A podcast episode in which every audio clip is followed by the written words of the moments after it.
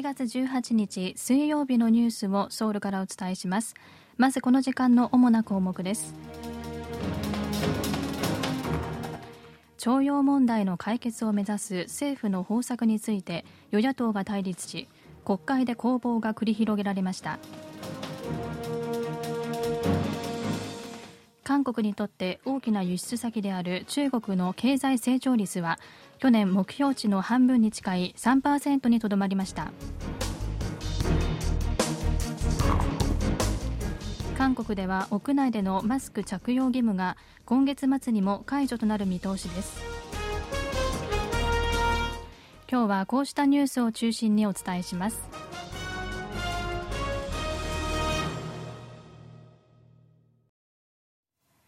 徴用問題の解決策として日本企業に課せられた賠償金の支払いを第三者が肩代わりする案を政府が推進していることについて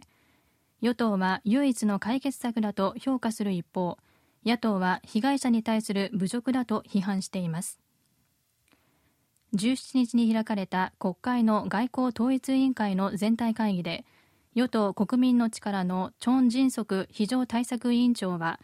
現時点では外交的解決策のほかに方法はないと強調し日本企業の資産の現金化の手続きを踏むことについてはムン・ジェイン前大統領ですら反対していたと述べました。一方野党共に民主党のキム・サンヒ議員は最高裁の判決が出されてから外交的解決策がいくつも出されたがこれほど屈辱的な案はなかったと批判しました。外交部のチョ・ヒョンドン第一次官は17日元徴用工への賠償問題の解決策をめぐり日本からの呼応措置が何もなければ両国間で協議する必要はないと述べ解決策の模索のために日本側の謝罪など誠意ある呼応が必要との認識を改めて示しました。韓国と日本の外交局長は16日元徴用工問題の解決策を模索するため東京で協議を行いましたが日本側の誠意ある呼応をめぐり意見の隔たりがあったと伝えられています。超第一次官はまた与党議員が賠償金の支払いを第三者が肩代わりする代位弁済しか方法がないというが何らかの形で日本の先般企業が参加する可能性はあるのかと質問したのを受けそれも協議中だと答えました。韓日交流を促進するための韓国と日本の協力委員会は17日ソウル市内のホテルで合同会議を開き歴史問題は政治問題と分けて扱うべきだという意見を紹介する共同声明を発表しました。韓日及び日韓協力委員会は民間交流を通じて親善友好と相互理解を図る目的で各界の指導者をメンバーとして1969年に設立されました。4年ぶりの開催となった第56回の合同会議には双方の関係者60人余りが出席しました。共同声明はまた安保秩序の大転換期に直面している今国際通商秩序を改めて構築していくべきだと強調しました。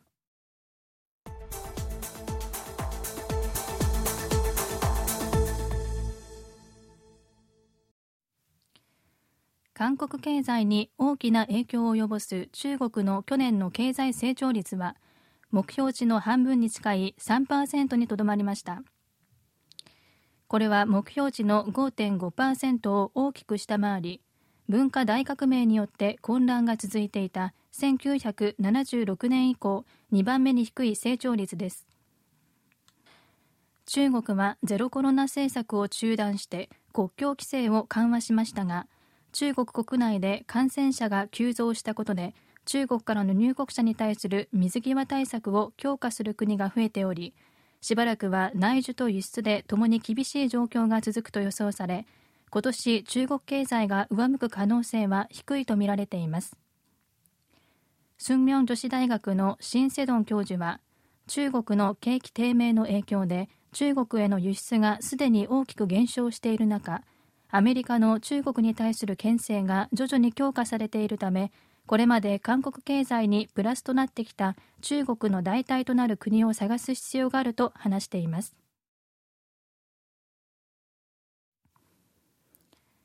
韓国の情報機関国家情報院と警察は18日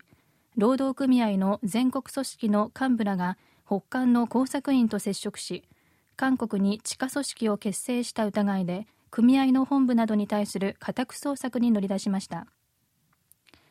警察によりますと全国民主労働組合総連盟の幹部ら4人に対して国家保安法違反の疑いがかけられているということです。国家保安法とは国の安全を脅かす反国家的活動を規制し国の安全と国民の命自由を守るための法律です。今回の家宅捜索の対象はソウル市にある民主労総の本部をはじめ10カ所余りです。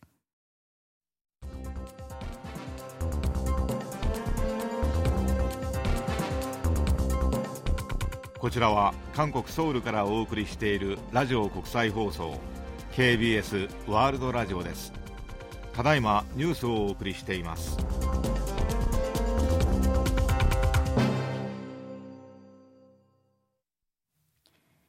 ネパール中部のポカラで民間旅客機が墜落した事故で亡くなった韓国人とみられる2人の遺体が首都カトマンズの病院に移送されました。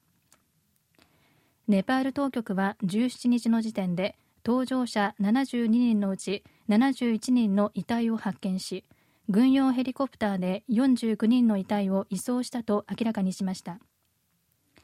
2人の身元についてネパールにある韓国大使館は所持品などをもとに40代の父親と10代の息子と推定されると明らかにしています。父親と息子の家族は18日に現場に到着するということです。外交部によりますと今後遺体の検査などを通して公式に身元の確認を行い葬儀などの手続きが進められるということです。屋内でのマスク着用義務が解除される時期は旧正月の連休明け今月末になる見通しです。連休前の20日に正式に発表されます。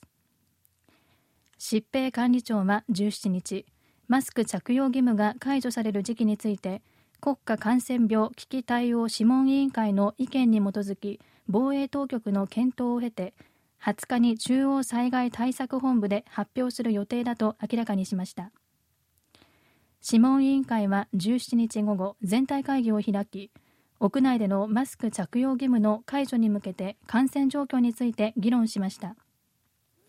委員らは屋内でのマスク着用を義務から勧告に引き下げる議論が可能な時期であるという点で一致したということです。貿易当局は屋内でのマスク着用について患者発生状況の安定化など4つの指標のうち2つが満たされた場合義務を勧告に変更するとしていて現在3つが満たされています。着用義務の解除時期の発表が旧正月の連休直前となるため実際の解除は連休明けの今月末になる可能性が高いとみられます。これまでほとんどの貿易措置の強化や緩和は月曜日に開始されてきたことから今回も連休の次の週の月曜日30日が有力だとされています。スピードスケート女子のパク・ジュー選手が18日アメリカ・ニューヨーク州レイク・プラシッドのオリンピックセンターで開かれた冬季ワールドユニバーシティゲームズの女子スピードスケート1500メートルで2分4秒41をマークし金メダルを獲得しました。パク・ジウ選手は前日に行われた女子3000メートルでも銀メダルを獲得しています。大学生の国際スポーツ大会ワールドユニバーシティゲームズの冬季大会は12日から22日まで開催されます。46の国と地域の540の大学から1443人の選手が参加し12競技85種目で競い合います。メダルの数は現在日本が金メダル11個銀メダル7個銅メダル3個で1位。韓国は金メダル2個銀メダル1個銅メダル2個で5位となっています。以上キミュージンがお伝えしました。